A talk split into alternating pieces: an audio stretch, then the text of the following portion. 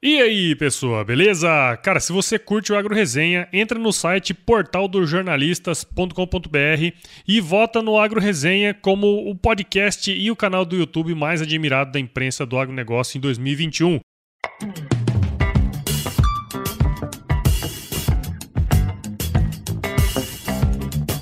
E aí, pessoa? Tudo beleza? Estamos começando mais um episódio aqui do Agro Resenha. E nessa semana eu tô com o Caio Vandel Rey, que é o fundador da Arroba Montanha Carne de Sol, que mais do que vender carne de sol, ele eleva o nome da sua cidade de origem, a famosa montanha lá no Espírito Santo. De onde é que essa iguaria aí é tão famosa, tá certo? É, o Caio ele é engenheiro florestal pela Universidade Federal Rural do Rio de Janeiro e também é produtor rural rural, que ele produz aí basicamente a matéria-prima para o seu negócio. Ô Caio, muito obrigado por participar aqui com a gente e seja bem-vindo ao Agro Resenha Podcast. Fala Paulão, como é que tá, meu amigo? Tudo bom? Demais. Cara, fico muito feliz aí pelo convite, oportunidade de falar um pouco do meu negócio, falar um pouco sobre agronegócio e sobre empreendedorismo, o que a gente entende sobre isso aí e como a gente enxerga e estamos aí para aprender. Seu canal é bacana pra caramba, fico lisonjeado pelo convite. Que nada, cara. Aqui eu gosto de trazer boas histórias, cara. E a sua história é uma história muito legal. E você que tá aí ouvindo do outro lado, não perca esse bate-papo aqui, porque tá muito legal. Firma o golpe aí que nós já já estamos de volta. Você ouve agora Agro Resenha Podcast. Aqui, a porteira não tem tramela para quem busca se informar sobre assuntos ligados ao agronegócio. A apresentação, Paulo Ozaki.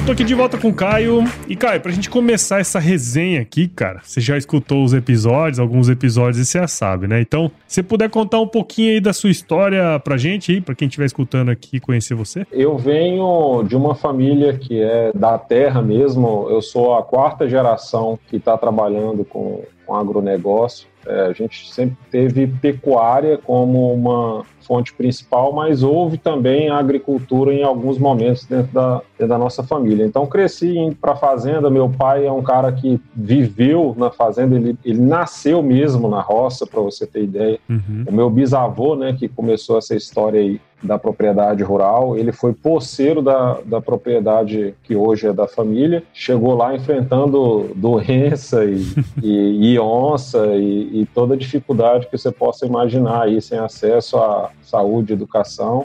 Começou a, a habitar, povoar aquele, aquele lugar lá que, que era inabitável e foi passando de geração para geração, sempre com essa pecuária, depois um pouco de agricultura. Veio a minha geração, a gente deu uma afastada, a gente saiu para estudar. Sempre o foco da geração do meu pai foi cobrar da próxima geração estudo. É. Isso, na minha visão hoje, afastou a gente da propriedade, porque talvez eles tivessem ali um, uma, uma, dificuldade com a geração deles, não, talvez não obteve o êxito que eles acreditavam é, que poderia ter e aí passaram para a gente esse legado de que tem que estudar, tem que estudar, tem que estudar. E, e, a gente basicamente fez isso. A gente virou uma família de médico, advogado, engenheiro e todo mundo foi embora da roça. É. Mas mesmo com esse afastamento, né, como a gente teve uma infância muito presente, meu pai depois até ele próprio se afastou um pouco da, da propriedade também, foi fazer outras coisas. Eu fiz a, a engenharia florestal, que é um ramo aí da, das agrárias, então continuei ali durante a graduação próximo dessa realidade. Nesse meio tempo aí, depois que me formei, entrei no, no ramo da carne de sol e estamos aí correndo atrás e tentando criar novas habilidades e, e, empreendendo, quebrando a cabeça, mas acertando um pouquinho também. Ainda bem, né, cara? Porque cagada já, já, já basta que a gente já fez, né? Exatamente. mas, cara, uma coisa muito legal que você falou, né, assim, eu trago aqui, assim, já vieram, né? Na verdade, várias outras pessoas que são sucessores, né, na fazenda e tudo mais. E isso, esse ponto que você tocou, cara, é muito interessante, porque isso é muito real, né? É, quem é da nossa geração foi assim, meu, você tem que ser advogado, você tem que ser engenheiro, você tem que ser isso, médico, porque são profissões que ganham dinheiro, né? Exato. E a, a, propriedade, a coisa, sempre foi deixado meio que de, em segundo plano, né? E óbvio, eram outras épocas, né? A gente consegue entender isso hoje, mas de fato, né?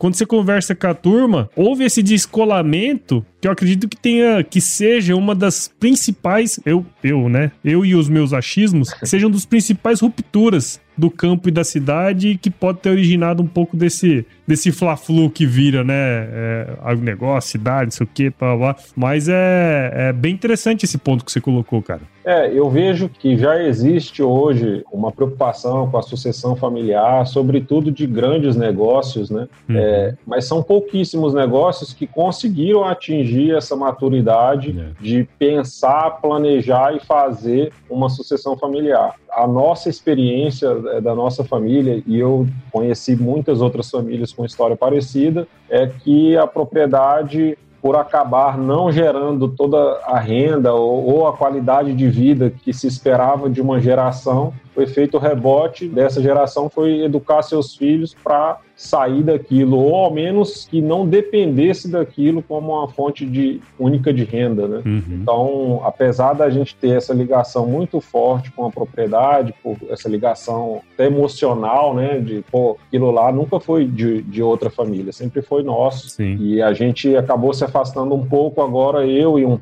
um outro primo lá, a gente voltou com força para dentro e a gente quer é, melhorar bastante. Então, eu acho muito interessante ter esse olhar vejo que falta muito. Eu acredito, cara, e aí é o achismo também, que a gente vai ter um, um hiato aí na, na sucessão do agronegócio. Eu vejo, às vezes, é, propriedades monstruosas sem a mínima preocupação com sucessão é, e os, os filhos, cada um morando num lugar e tocando a sua vida e às vezes até por uma questão assim, de coronelismo, né? Sim. Às vezes o cara fez tanta coisa e ralou tanto que ele não admite dividir um pouco daquilo ali com os filhos e talvez é, por um protecionismo ali na cabeça dele de, de achar que o filho não precisa depender daquilo, ele está afastando o que é muito legal. É, eu tive essa oportunidade de ser criança no campo quando eu era criança. É, o meu pai não cobrava a gente fazer atividade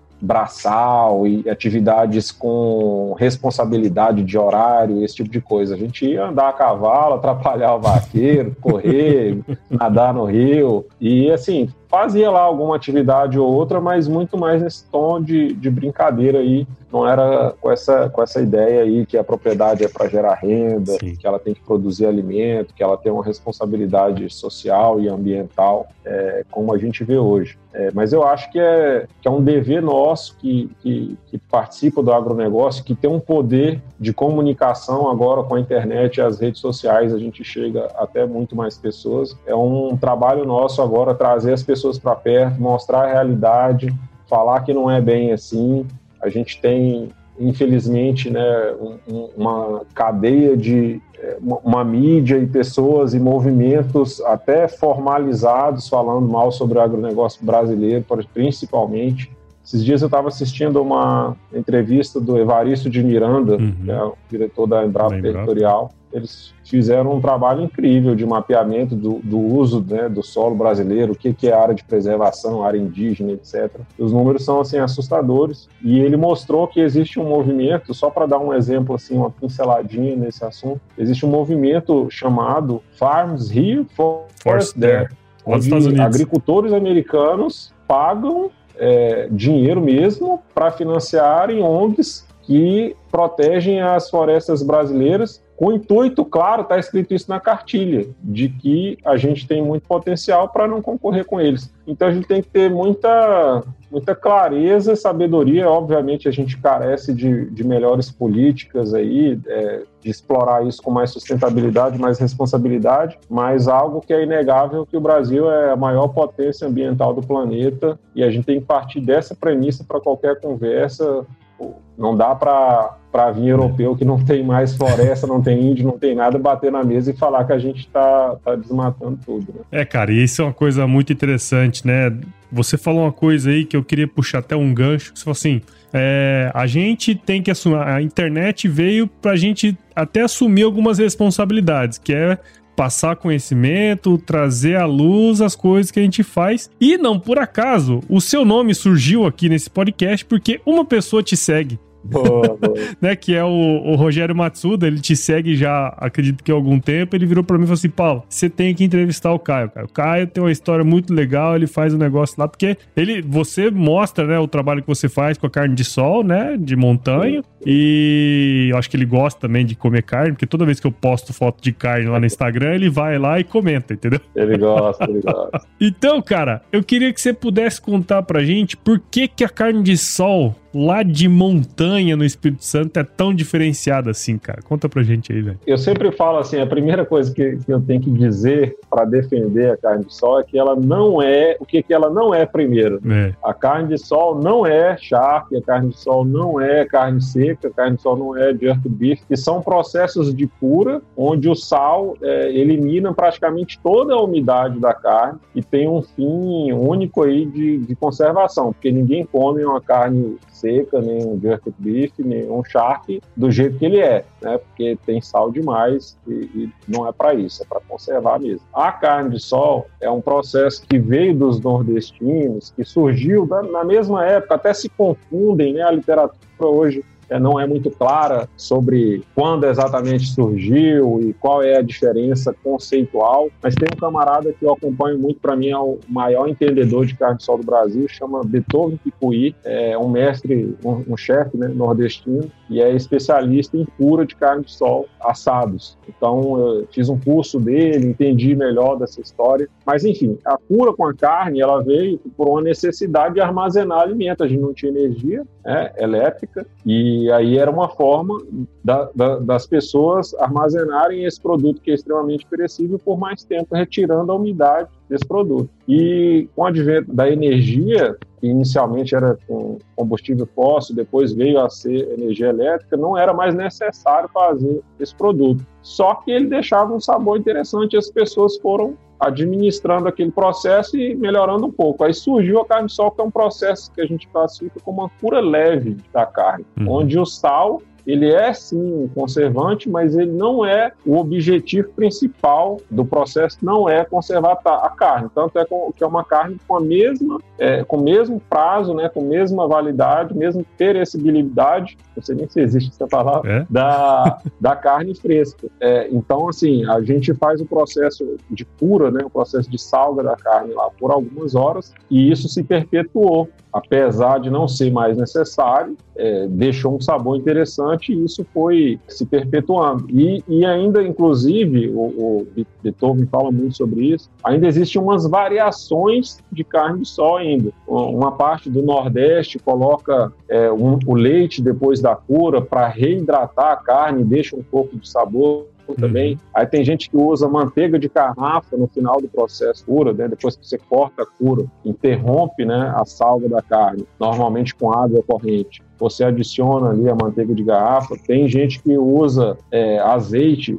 né? no meu caso eu, eu uso um pouco de azeite extra virgem com acidez muito leve é, para dar ali um, um, sabor especial. E aí a, a, carne de sol de montanha, né? O que, que a carne de sol de montanha tem assim especificamente a mais do que as outras? A gente está tá com um processo de indicação geográfica, né? Que para quem está ouvindo aí, eu não sei se, se sabe exatamente o que é, mas é, é um selo de um produto que é produzido numa região, né, numa geografia ali cultural e normalmente eles estabelecem um padrão para aquele tipo de produto então ele tem que ser, né, o animal, no caso, o animal bovino produzido a pasto naquela região do extremo norte capixaba, somado, né, esse animal criado a pasto com as características que a gente utiliza lá de quantidade de sal, tempo de cura, o, o fornecimento dessa matéria-prima com agregação desse processo padronizado gerou um resultado diferente. Eles fizeram lá análises organolépticas e de qualidade, o, o INPI em em apoio com o mapa e detectaram que tinha um potencial de atingir uma indicação geográfica, um produto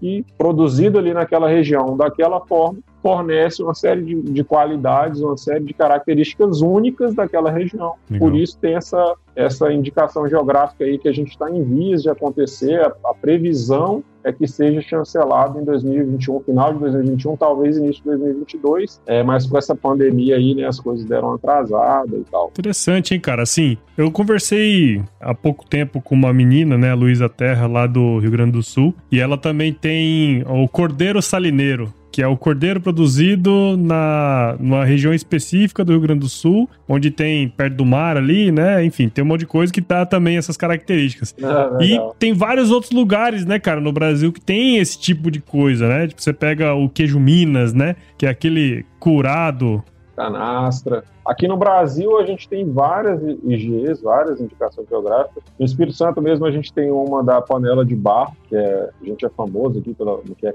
capixaba, né? E aí a panela de barro tem uma indicação geográfica. A gente tem também o socol, que é um produto embutido é, de porco, da barriga uhum. do porco, que é muito bom também. E tem a carne de sol que não saiu a chancela ainda, mas está tá em andamento o processo. Legal. Então, assim, a carne de sol de montanha é, tem é, é, essa, essas características que eu falei da, da, indicação geográfica e a gente tem um hábito lá, sempre teve, e aí eu não sei é, te, te falar com exatidão o motivo, né? Lá a gente tem um rebanho leiteiro é, de, de, pequenas propriedades, é, é, uma, é o perfil nosso lá, não é uma bacia leiteira forte. Uhum. Normalmente, atividade leiteira feita a pasto, e normalmente o pessoal utiliza bois zebus em animais é, leiteiros. Então fica esse blend de raças aí, onde os animais provenientes dessas vacas leiteiras são descartados e é lá a gente tem o costume de, de abater novilha, fêmeas jovens, que aí sim, sabidamente, a gente, a gente já conhece que, é, que fornece uma carne de maior qualidade por vários motivos. Uhum. Né? Tem um acabamento de gordura normalmente melhor,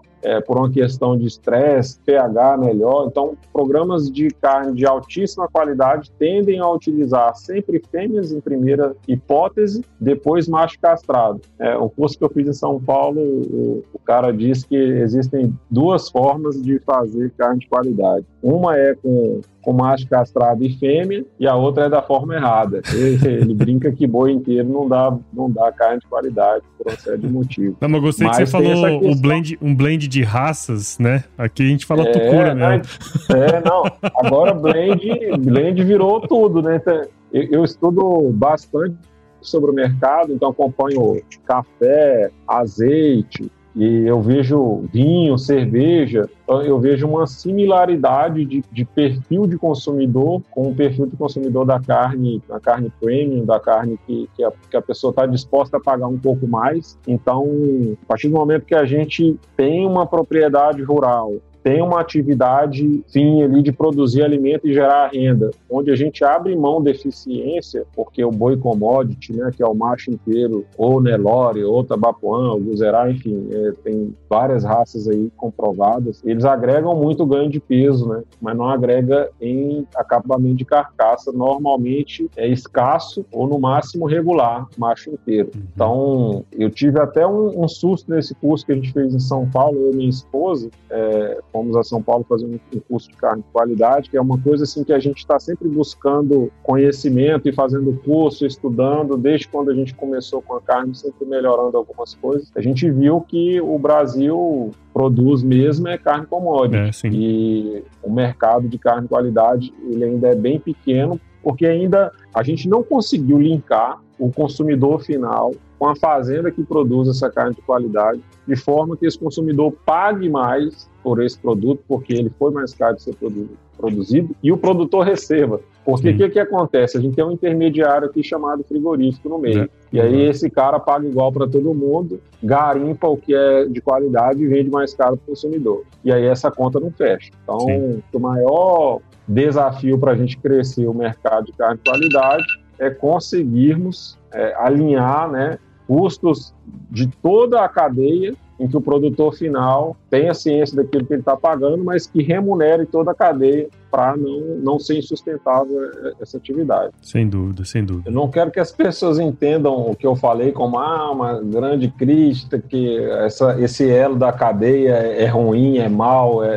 é, eu só disse que a gente precisa alinhar né, expectativas e, e ajustar uma forma que todo mundo saia beneficiado, porque produzir caro você tem que receber caro, não dá para produzir é. caro e receber barato, é só uma observação mesmo. É, e assim, são mercados diferentes, né? Todo mercado não vai virar premium, tá certo? A gente exatamente, precisa da carne commodity também, como qualquer outra coisa. A única questão é como faz essa ligação que você comentou, que eu acho que é uma coisa que você faz muito bem e a gente vai comentar ali mais para frente, né? Mas é justamente esse essa visão de como empreendedores podem cortar esse caminho, né, e fazer com que o consumidor veja valor, né, e pague mais por isso também, para que o produtor possa receber mais. Eu acho que esse é um, um grande ponto aí que você comentou que eu é legal, né?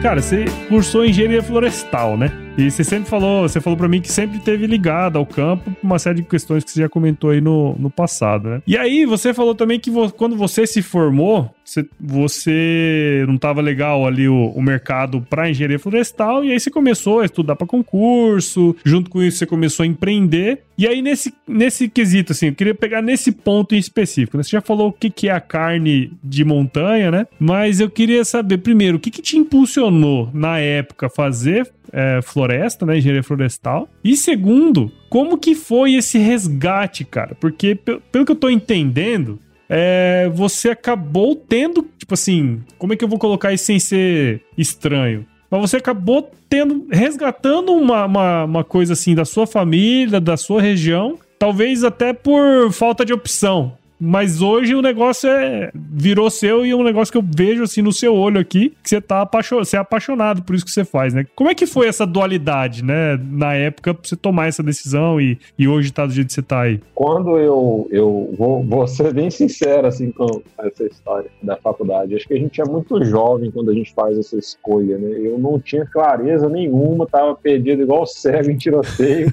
e aí eu tinha um exemplo na família, tem um tio meu muito próximo é, ele é engenheiro agrônomo, tinha se formado em Viçosa. Inclusive, é, quando ele voltou lá da faculdade, eles tiveram experiência é, na fazenda com, com pivô central na década de 80, que não, não tinha energia, era combustível fóssil, então era aquela doideira, e eles não tiveram uma experiência legal naquele momento. E o meu pai e o meu padrinho fizeram é, zootecnia né? Todos três em Viçosa, tanto meu tio quanto meu pai e meu padrinho. Meu pai não, não concluiu, voltou antes foi tomar muita cachaça, tomar violão, depois voltou embora. Mas enfim, eu pensava em fazer ou agronomia ou zootecnia. Zootecnia, meu pai, meu padrinho, não faz esse trem não, que não tem mercado para isso, não presta e tal. E o meu outro tio agrônomo, a mesma coisa. Não faz agronomia não, rapaz, que esse negócio tá uma escassez danada. Aí esse tio meu agrônomo falou, Caio, você já ouviu falar da engenharia florestal? É uma área aqui das agrárias, está bombando. E ele tinha alguns contatos. Esse cara hoje, esse tio meu, ele é analista do Ibama. Então ele tinha hum. alguns contatos aqui no Espírito Santo com as empresas de, de papel e celulose. Minha sogra também é, tinha esses contatos. O negócio depois virou uma, deu uma reviravolta danada, mas a escolha na época foi meramente mercadológica. Ah, é agrária, tem alguma coisa que eu, que eu já me identifico é, o mercado estava favorável, aquela profissão do futuro que sempre é do futuro, né? nunca vira realidade. Acabei escolhendo isso aí. No, no, meio ali da faculdade eu tinha muita certeza que eu não gostava, mas eu tinha, eu já tinha medo, falei, ah, vou demorar mais tempo aqui para ficar na faculdade, era longe, eu sou muito ligado à minha família, não queria voltar. Então a escolha da engenharia florestal foi muito assim, ah, tá com um mercado bom, é ligado aqui a, área das agrárias, vou fazer esse negócio aqui e depois a gente muda o meio de campo, faz uma pós-graduação, uma especialização em algo que faça mais sentido, mas vamos tocar o barco, vai dar certo. E aí foi chegando próximo da, da minha formatura, o trem desandou, as empresas de papel e celulose quebraram, torno de 2009, isso. É uma crise danada, e aí meus contatos que, que tinham um negócio quase certo, não conseguiu nada, não virou nada. Aí, vou até contar uma história aqui engraçada agora. É. Logo quando eu formei, surgiu uma oportunidade. Um amigo meu trabalhava numa, numa empresa que fazia licenciamento ambiental e eles, eles ganharam uma licitação lá em Pecém, Ceará. E aí, ah, vamos lá, vamos lá e tal. E o serviço era é, de identificação botânica. Quando eu odiava, eu falava assim: não sou engenheiro para fazer identificação de planta, não. Deus me livre fazer um negócio desse. Mas foi a única coisa que pintou, vamos lá. Rapaz, a gente acordava, sei lá, cinco e pouco da manhã, seis e meia tava no mato, sete horas a gente tava batendo facão e tomando ferroada de marimbondo.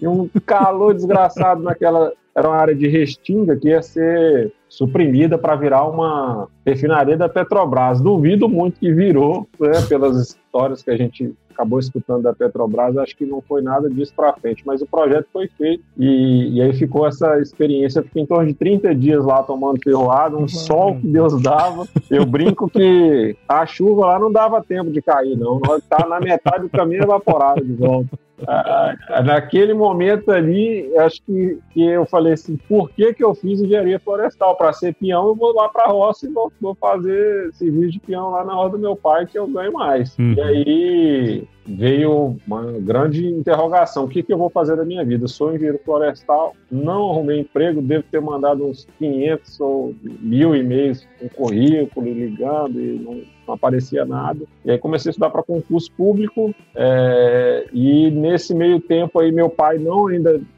ele arrendava a propriedade, já não mexia mais em propriedade, não concordou com eu voltar. Ele falou, Caio, isso aqui é pequeno, não tem escala, isso aqui não dá para você sobreviver disso. Né? Isso foi uma experiência muito dura, porque eu via como a minha única saída, porque falei, pô, sou engenheiro, tenho algum conhecimento, posso buscar técnicas e tal. E meu pai tem esse negócio aqui, eu vou tocar isso aqui e vai dar certo. E aí, quando eu ouvi aquele não lá, aquilo foi duro para mim. Eu falei assim, caralho, fodeu. a minha única opção virou nenhuma agora. O que eu vou fazer? Falei, vou estudar mais então, né? Me ensinaram a estudar, isso aí eu vou fazer. Voltei para estudar. E aí surgiu, por necessidade, o empreendedorismo. Eu nunca tive essa veia muito empreendedora. É, assim, já criei uns porquinhos, vendi, aí comprei um, aí comprei um gadinho, aí daqui a pouco eu, eu, eu desagradei meu, meu pai, minha avó, tem uma história engraçada que eu comecei bem, né? Comprei uns porquinhos, aí meu pai engordou, comprei umas bezerrinhas. Aí quando juntou assim umas cinco novilhas, eu vendi e comprei um cavalo. Aí minha avó, meu filho, como é que você deixa meu neto fazer um negócio desse? Eu tava indo num caminho tão bom. E aí meu pai brinca, na verdade, era, era uma égua. E meu pai brinca porque só uma égua compra outra égua. Mas aquilo ali é, foi engraçado que eu, eu, eu falo com ele, você pai, obrigado, porque eu enchi tanto o saco dele e juntei uma grana e tal para comprar um animal de raça, um documento na época, uma coisa que era rara, ninguém tinha. E ele entendeu que se ele falasse não para mim naquele momento, ele estaria falando não para minha vontade de ir para a propriedade também, que aquilo ali é que me encheu os olhos e tal, como não era, eu não, gente não, eu não sobrevivia daquilo e, e não, não, não renda daquilo, ele me cortar naquele momento ia ser uma coisa muito dolorosa. Eu acho que ele foi muito, muito sábio, mesmo sendo muito contra em ter deixado eu, eu, eu fazer essa compra. É, então, assim, é, foi só um adendo essa história aí do, do cavalo. Aí me formei, estudei para concurso. Nesse meio tempo, meu pai acho que abriu um pouco a, a possibilidade e deixou que, que, eu tocasse. Aí comecei o projeto. Aí, inclusive, um assunto muito importante num podcast que eu ouvi seu, o podcast número 3, que fala sobre, é o número 3? O 3 é o. Eu fiz com o Marcel Durigon, se eu não estiver enganado, que é sobre extensão, extensão é, rural. Extensão rural. Esse da extensão rural não é bem isso que eu queria falar. Te, teve outro com, com um rapaz que, que foi para Brasília e trabalha também com extensão e assistência técnica para para agricultura familiar. Ah, foi recente agora, né? Que é o episódio da gestão rural que eu fiz com. Isso. Isso, é com o Matheus Rocha. Isso, Matheus Rocha. Achei sensacional escutei esse podcast. Aí dá para a gente fazer um adendo em relação à propriedade familiar, agricultura familiar. A gente tem lá uma propriedade que se enquadra né, na, pela lei em agricultura familiar, questão de módulos fiscais, mão de obra, renda, etc. Aí tem alguns números que eu anotei aqui. A ONU diz que 80% de toda a comida do planeta é proveniente da agricultura familiar. No Brasil, a gente tem 70% do feijão, 87% da mandioca, 67% do leite, 59% do rebanho suíno, tudo proveniente da agricultura familiar. E o Pronaf, que foi a, a linha de, de financiamento que eu comecei nessa época, salvou nossa propriedade. Nossa propriedade tinha uma, um faturamento em torno de 24 mil reais por ano, porque meu pai arrendava, né? Uhum. e uma depreciação da propriedade, porque quem arrendava dele não estava preocupado com, com sustentabilidade, com perpetuação da, da atividade, etc. Era um explorador da propriedade. E a gente, depois aí de alguns anos, hoje a gente tem uma, um faturamento lá em torno de 170 mil, 180 mil reais por ano, que só foi possível através de linhas de financiamento rural, onde a gente pagava o banco, o capital, os juros e trabalhava gerando renda para o meu pai, gerando produção de alimento, gerando emprego. Então, assim, é extremamente importante as políticas públicas para essa classe e eu acho que até tem que ser revisto algumas coisas. Eu estava olhando o plano safra, por exemplo, de 2020, 2021, o último, né? Uhum. De 236 bilhões do plano, é, apenas 14% foi para essa classe. Então a, a, gente tem que olhar com mais carinho, olhar com mais cuidado. É difícil de, de entender. O Brasil é muito grande, é, os perfis né, dos produtores são muito diferentes de um lugar para o outro. Às vezes as pessoas não têm mesmo acesso, é difícil até de ajudar, mas a gente tem que olhar né, com carinho e, e, aproximar e ouvir deles o que, o que, o que dá para fazer. E dá para fazer muita coisa. Eu sou um exemplo de que esse tipo de política pública é, salva a renda de uma propriedade. É, ela hoje é infinitamente mais produtiva, tanto de alimento, quanto de renda, quanto de geração de emprego. Então, assim, eu sou um defensor assíduo disso. Acho que tem que ser sério, tem que olhar para essa classe, tem que respeitar e tem que conhecer, né? As pessoas não conhecem a realidade. A realidade é, das pequenas propriedades rurais, às vezes, é, é deprimente. O cara trabalha, trabalha, trabalha, trabalha, e às vezes por falta de informação, por falta de acesso, por falta de assistência técnica, não tem uma vida minimamente, minimamente prazerosa. O cara, porra, só sofre ali, toma sol. Digna mesmo, né, cara? A vida digna, é, né, cara? É, Exatamente, exatamente. Dá para ter uma vida digna no campo. E aí eu me enxergo muito nesse papel aí, eu, eu ter que passar. Muita gente acaba me procurando pelas redes sociais, que eu mostro um pouquinho da propriedade e tal, e pedindo informação, pedindo ajuda. Eu, eu deixo a propriedade lá aberta. Quem quiser visitar, o pouco que eu, que eu sei, que eu acabei aprendendo aí, eu compartilho com todo mundo. E assim, acredito que se, se, existe um dos, dos, meus papéis no mundo é, é, tentar ajudar um pouquinho essa galera aí que está nessa realidade. É, na nossa região lá tem um potencial muito grande e certamente eu vou poder contribuir ainda bastante com isso aí. Legal, cara. Eu gostei muito dessa parte da história sua, né? Porque, enfim, você comentou aí que você não tinha um viés muito empreendedor, né? Que, é que você acabou empreendendo por necessidade. No entanto, nesse meio tempo você foi, você foi ser produtor, que é, toda essa história que você contou, você começou a levar, né, carne lá da, de montanha para vender em Vitória e tudo mais. Só que teve um Exato. momento ali que você começou a ter mais encomenda e o negócio começou a crescer e aí você acabou tendo que lidar com vários outros problemas, né, que não só o campo lá e tudo mais. E aí hoje você tem sua fabricação própria, cuida do processo todo, desde a criação do animal até a, a, carne chegar lá na mesa do consumidor, né, cara? Que eu acho que é um negócio muito interessante. Como é que foi que aconteceu, cara, tudo isso aí? É, então, é, na época que eu comecei, né, por pura necessidade, eu vendia sair na pracinha com minha esposa, né, pô, eu era engenheiro de uma universidade federal, eu tive que é, é, fazer isso. Fui atendente da academia do meu sogro por um tempo, a gente vendeu roupa de academia e estudando para concurso. Depois acabei sendo aprovado em dois concursos, já a carne já tinha aumentado a proporção e, e aí eu só era um repassador dessa carne, né? Uhum. Como a carne era famosa na região, muitas pessoas já faziam isso. Então, desde quando eu comecei, foi muito fácil vender, porque as pessoas me conheciam. É, eu tenho uma história ainda ligada com a, com a história do município. Meu, meu avô foi duas vezes prefeito, meu pai foi vice-prefeito, vereador, meu tio foi vereador, e meu outro avô também foi vereador. E assim, desde a emancipação, meu, meu, meu avô foi o primeiro prefeito da cidade. Ele, ele participou do processo de emancipação. Meu, meu avô paterno, meu avô materno foi vereador nesse mesmo mandato, presidente da Câmara Municipal. Então a gente tem uma, uma história muito forte com, com a história da cidade. Então, uhum eu comecei a levar para amigos, amigos de amigos, essa carne, só repassava mesmo, comprava de um preço lá, colocava um precinho, isso aumentando. E aí eu fui percebendo que conforme eu pressionava um pouco o mercado, ele deixava a desejar. Uhum. A, a, o padrão não era o mesmo, o cara queria me vender gato por lebre, porque uma coisa é você chegar e comprar 5, 10, 20 quilos de carne, o cara vai conseguir te atender com, com um padrão de qualidade que, que é tranquilamente atendido. Mas quando você começa a comprar 50, 60, 80, 100 quilos de uma vez ali, já começa a, a ferir um pouco ali a, a capacidade do cara e às vezes no âmbito ali de vender ele vai falar que o ruim é bom.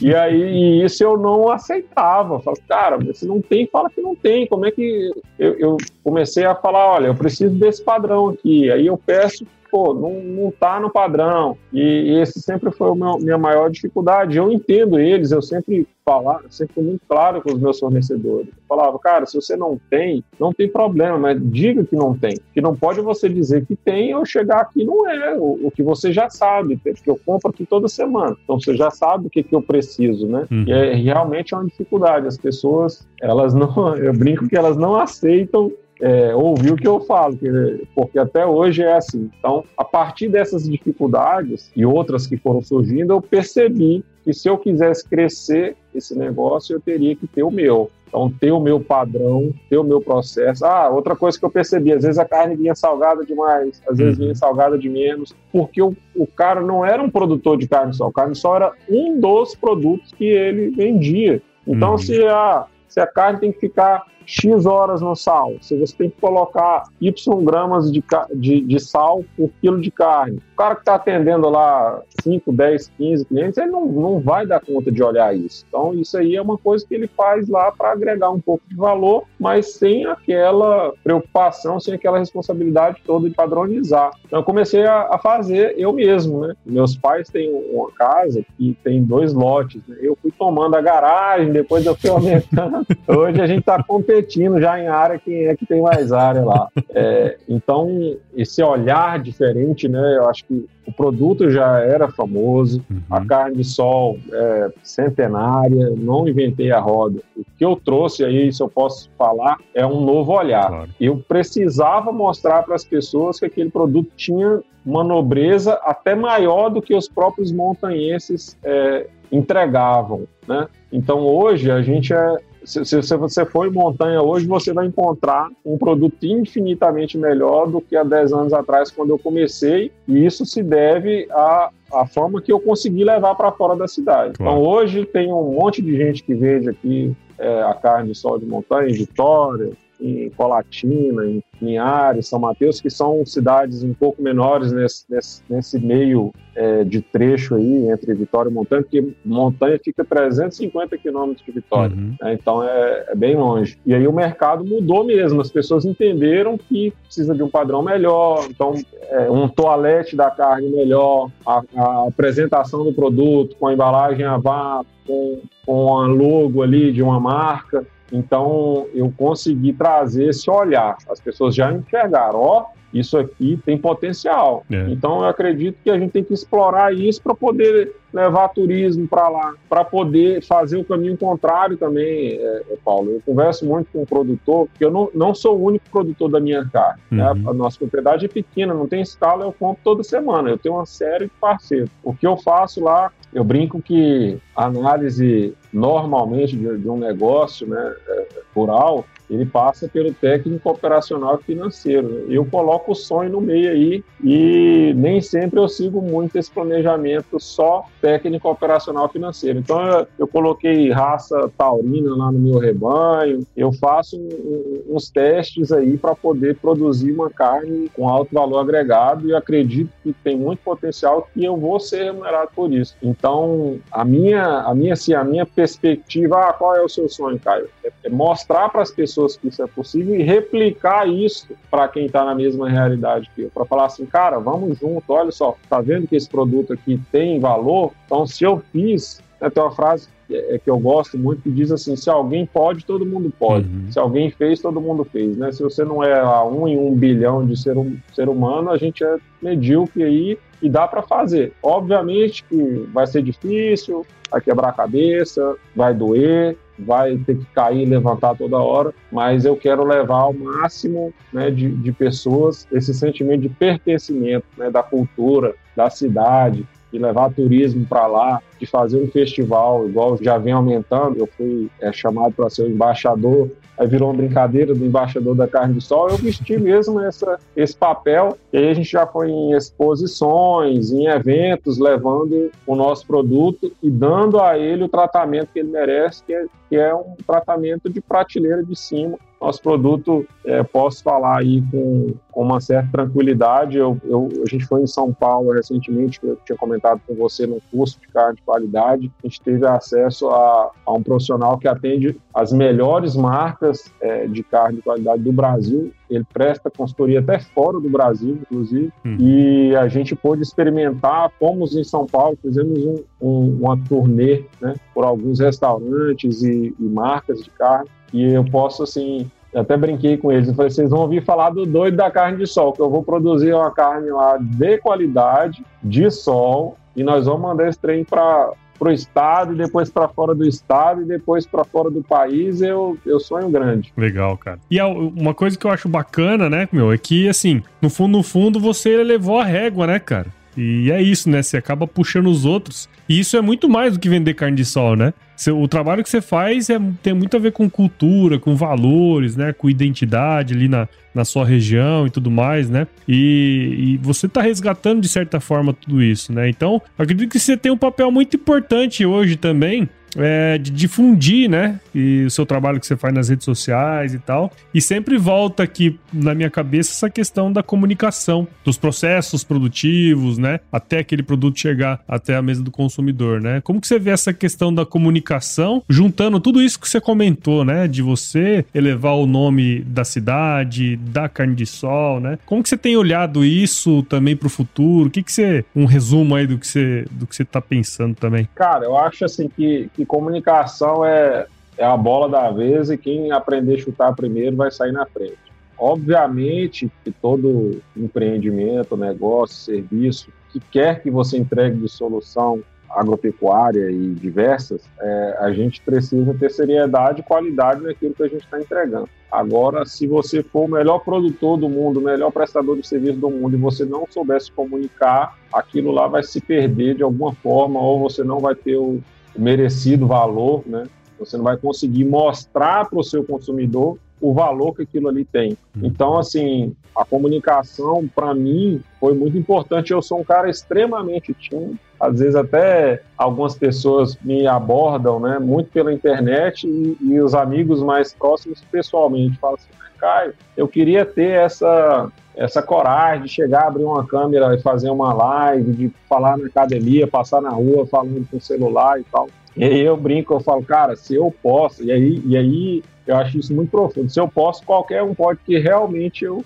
sou um cara extremamente tímido e isso foi treinado. Eu Sim. tentei, comecei, apareci uma vez, apareci a segunda. Então, é, a comunicação, ela é essencial né, e ela só é desenvolvida com, com qualidade interessante treinando, igual qualquer habilidade da, da, vida, né? A sua profissão, o seu serviço. Ah, vou tocar violão, vou aprender um novo idioma, vou para academia, vou qualquer resultado que você quiser, ele vai depender de treinamento, repetição e erro, né? Então erra rápido para você daqui a pouco acertar também. Então eu acho, é, Paulo, que a gente que está aparecendo um, pouco mais às vezes porque está ali nas mídias, é, eu não tenho preocupação só em vender ah, vender carne, vender carne, vender carne. É, nunca foi, nunca será. Minha, a, hum. meu sentimento de responsabilidade é de mostrar para o consumidor como é que o produto é produzido, quais são as dificuldades, quais são os anseios, os desafios, os sonhos que nos movem, os valores. Acredito muito que a propriedade rural ela tem um papel social muito importante, um papel de geração de alimento, de sustentabilidade. Então eu prego muito por esses valores e, e acredito que quanto mais o consumidor tiver acesso a isso, mais ele vai entender, vai, mais vai participar, mais a gente vai se conectar, né? É. Porque eu, quando eu vejo as pessoas falando mal e às vezes falando, pô, da, borracha, né? Porque às vezes é uma, uma idiotice sem tamanho, cara. E as pessoas falam com convicção ainda. Eu falo, meu Deus. Enfim, é, é, por ignorância, ignorância no sentido né, estrito e da palavra, elas não conhecem aquilo ali que elas estão falando. E aí eu, eu participo de alguns grupos de pecuária, agronegócio, empreendedorismo, e eu tento sempre me manter ativo ali, eh, de deixar minha voz ser ouvida, que eu acho que essa responsabilidade é nossa, não adianta empurrar isso para frente, não. A carne, por exemplo, é, tem um movimento mundial falando mal da carne, e, e, e, querem achar é, estudos científicos dizendo que faz mal e, e falam que os animaizinhos são maltratados, coitados. E, cara, e não é assim. É o nosso papel falar que é assim. Eu vejo um movimento muito ativo em falar mal da gente do que defender o que eles pensam, né?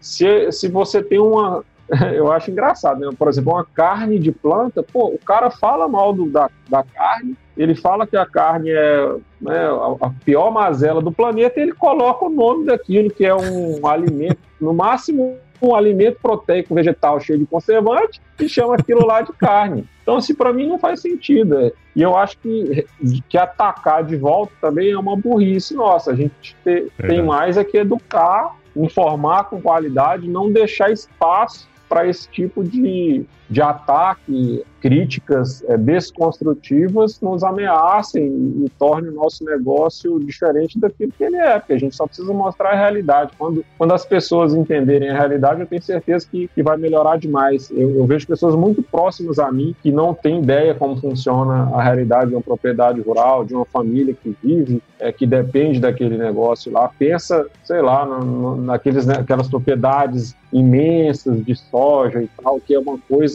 minúscula diante desse Brasil que a gente tem aí. O alimento que a gente come vem muito é da, da agricultura familiar ainda, então acho que a gente tem esse papel, né, como comunicador, de passar isso, mostrar isso, falar assim, gente, nós estamos todo mundo no mesmo planeta, a gente tem que ter a responsabilidade e sentimento de pertencimento, né? Até é, tive um, um episódio importante que aconteceu comigo recentemente. Eu e minha esposa, né, a gente é muito parceiro e, e o empreendimento vem muito dela, né, da, da, família dela, sempre teve essa, como eu te falei, eu virei uhum. empreendedor ali por necessidade. Eu fui ensinado a ser é, um funcionário. profissional Igual funcionário, eu. exatamente. Isso aí. Fui treinado para ser funcionário. o bom é ter o certo, é ter segurança, estabilidade, etc. Então, esse, negócio de empreender veio da minha esposa, a gente foi empreendendo, tivemos um, uma esmalteria que tivemos um, um, um prejuízo de, de, dezenas de milhares de reais em, em, poucos meses, e aí vendemos açaí e vendemos roupa de ginástica e não estamos essa carne, e ela tem uma, uma outra loja. Então, essa, essa essa participação empreendedora, a, a, minha mensagem assim, mais importante é que a gente tem que pertencer àquilo lá. E aí com o agronegócio é diferente. Vou te dar um exemplo de que aconteceu comigo que eu, que eu comentei.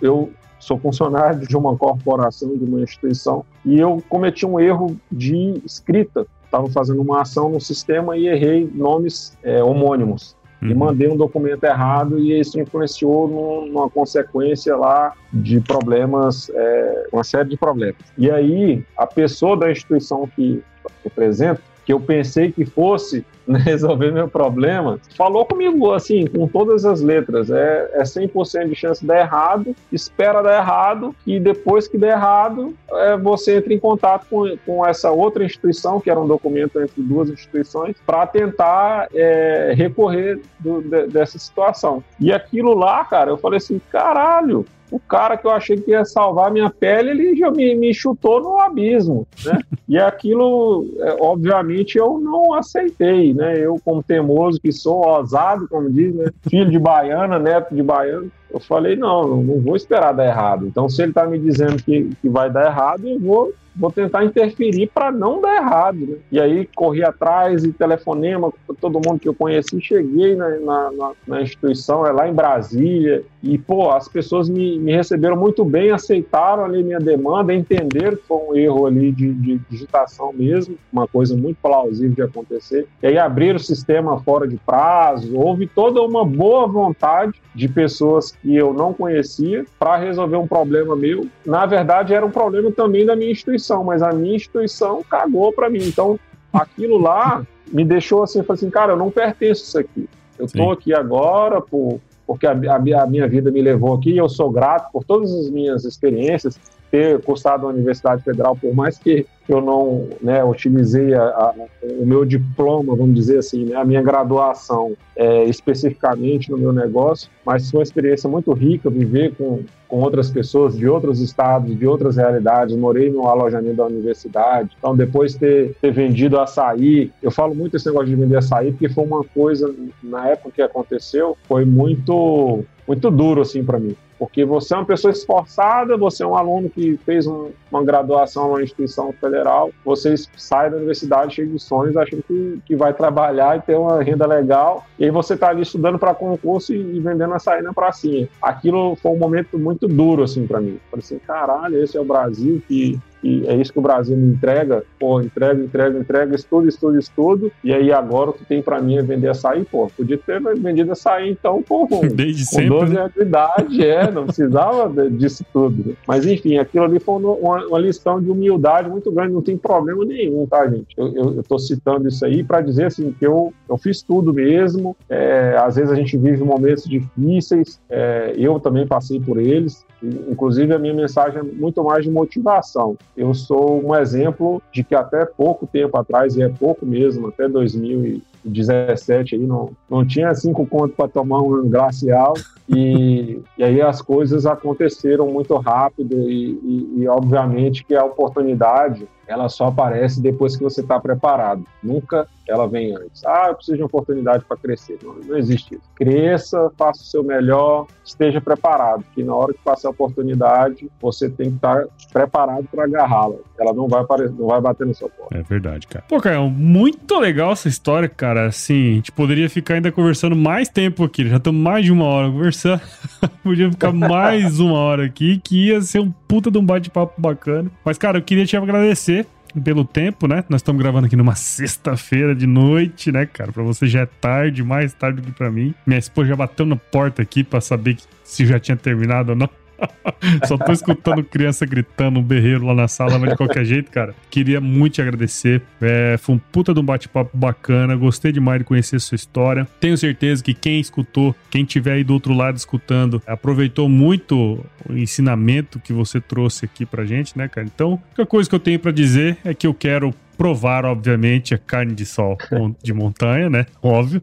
Isso não vai, não vai ter jeito, vai né, cara? Vou ter que fazer isso aí. E, cara, parabéns pelo seu trabalho, velho. Pô, eu, eu fico lisonjeado aí pelo convite. Quando o Rogério me falou, eu já fui tratar de, de pesquisar e, pô, achei legal pra caramba a iniciativa, vi que tem coisa pra caramba, galera pode escutar aí que não vai faltar conteúdo. E eu mesmo aprendi uma série de coisas que eu não, não sabia e eu acho pô, magnífico. A internet ela veio para democratizar, para potencializar as oportunidades. É, eu sou um exemplo assim que a internet é, ajudou demais. Né? Eu consegui aumentar o meu negócio, mostrar para as pessoas e me conectar com elas. E aí a demanda foi ao contrário, as pessoas que me procuraram, então foi também mais fácil, entre aspas, né? Uhum. Você começar um negócio, porque a demanda já existia, né? Ela Sim. veio, a demanda veio para mim, para eu criar uma solução para essa demanda. Então, eu acho assim que a gente tem que olhar para o lado,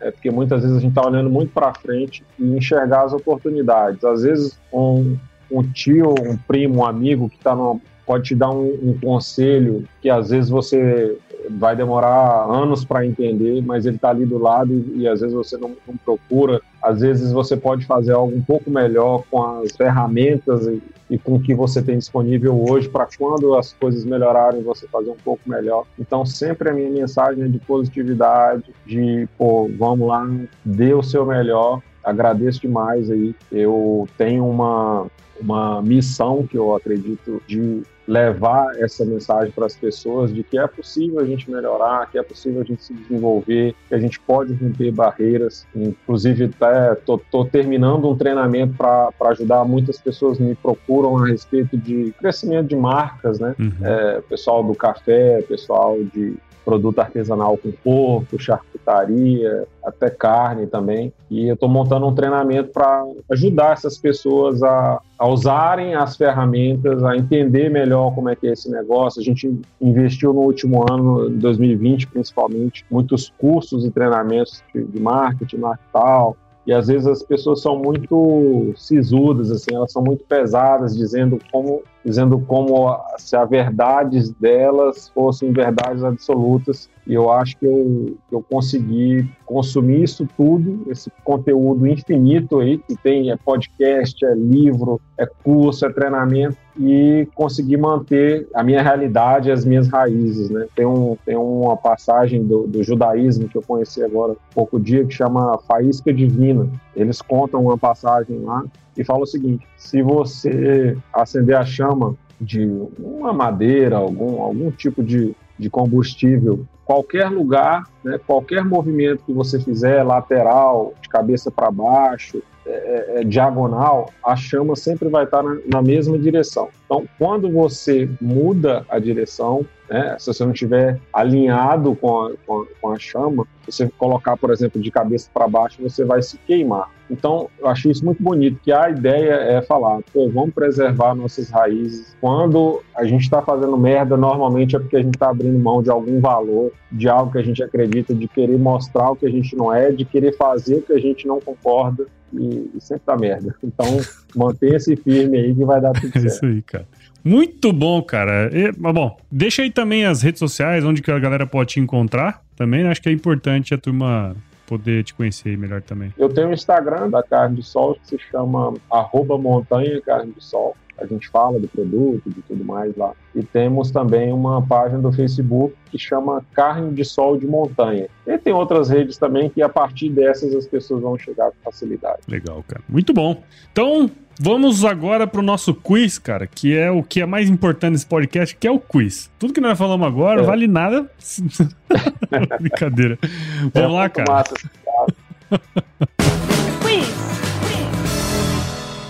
Bom, o Caio, é muito simples, cara. Eu te faço uma pergunta e você responde a primeira coisa que vier à sua cabeça, tá certo? Vamos lá. Qual que é a sua música antiga predileta, cara? Uma música que eu gosto muito é, se chama Rapaz Latino-Americano, do, do Belchior. Belchior. Música que, que lembra muito meu pai. Meu pai sempre tocou muito violão e ouviu muito MPB, Geraldo Vandré, é, Caetano Veloso, Gilberto Gil, Belchior. E, e eu, é uma lembrança que eu tenho forte da, da, infância. Apesar de gostar muito de sertanejo, de música raiz, etc., essa é uma música que, que me remete ali à infância a lembranças legais. Legal. E, e, e fala um pouco da minha história também, né? Que, que eu me identifico com a letra. Somos todos rapazes latino-americanos, inclusive. Isso. isso. Eu sou apenas um rapaz latino-americano sem dinheiro no banco sem parentes importantes e vindo do interior. Mas trago de cabeça uma canção do rádio em que um antigo compositor baiano me dizia: tudo é divino, tudo é maravilhoso. E qual foi o lugar mais legal que você já visitou, cara? Cara, essa do lugar aqui, é, é, eu fiquei pensando, pensando, pensando, pensando. Falei, cara, eu coloquei aqui que é, que é o sítio lá, a fazenda da, da, da família, porque é o local que eu recarrego minhas energias, eu me eu me conecto com tudo que, que me faz lembrar da onde eu saí, quem eu sou, para onde eu quero ir e ter muita clareza de que eu não vou abrir mão desses princípios, desses valores. E se algum momento isso acontecer, é para lá que eu tenho que voltar. bacana, bacana. Bom, agora eu vou chover numa olhada, hein, cara. Na, na cozinha, qual que é a sua especialidade? é, não, aí não tem como ser outra, né? Carne, eu, eu amo carne e eu estudo muito isso, tento aprender um pouquinho mais ali. Não sou né, um chefe, um especialista e tal, mas tudo que eu posso eu, eu aprendo até para ensinar para a galera e falar assim: ó, se eu posso, você pode. Essa é Legal. E um livro, cara, indica um, li um livro aí também pra gente. Bom, Paulo, o cara que falou isso tanto que eu falei, eu não ia indicar um livro só, né? Eu falo pra caramba, eu até te alertei antes. Eu coloquei aqui quatro livros que eu acho que um complementa o outro, que eu acho que seria muito legal. Inclusive, tem até podcast deles hoje na internet, é fácil de, de encontrar. É O Poder da Ação do Paulo Vieira, Ponto de Inflexão do Flávio Augusto, Antifrágil do Taleb e Hábitos Atômicos do James Clear. Legal. É, todos falam um pouco ali sobre decisões, sobre propósito, valor, hábito, mas tá, tá tudo interligado. Assim. Eu acho que é importante a gente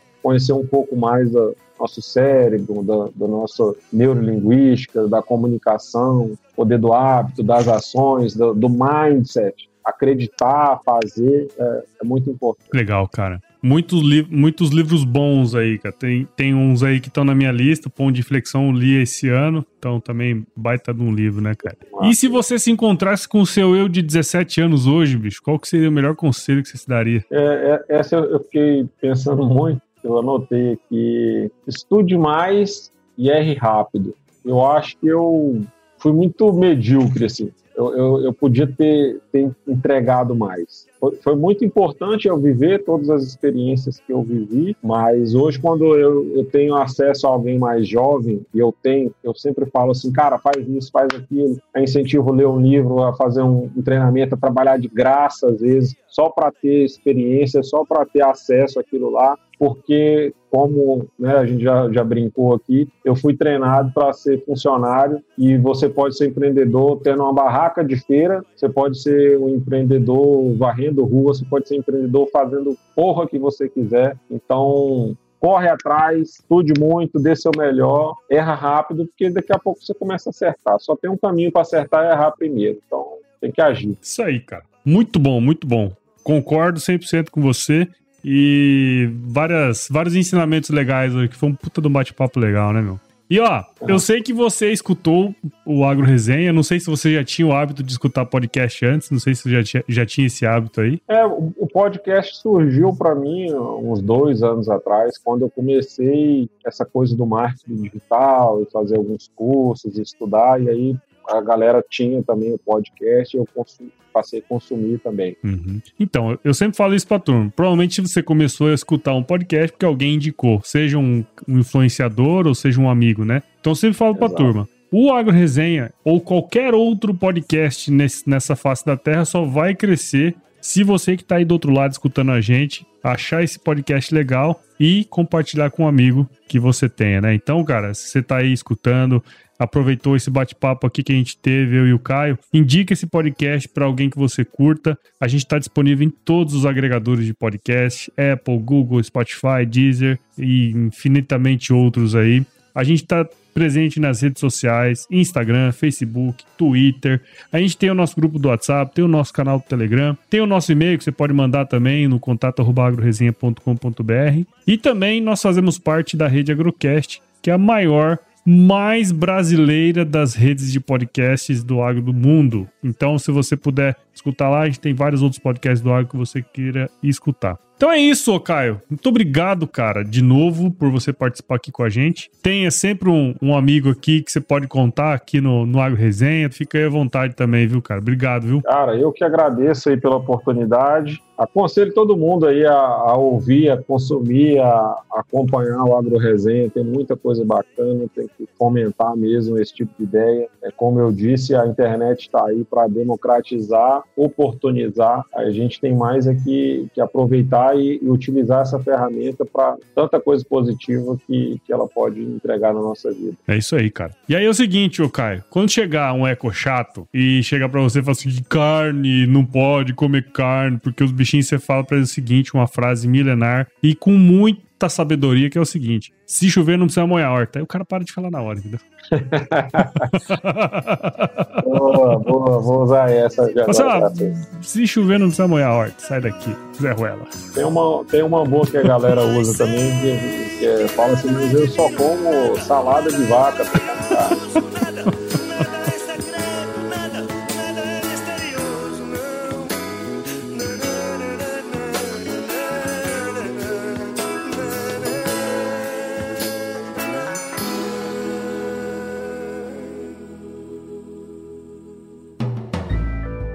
mais um produto com a edição Senhor A.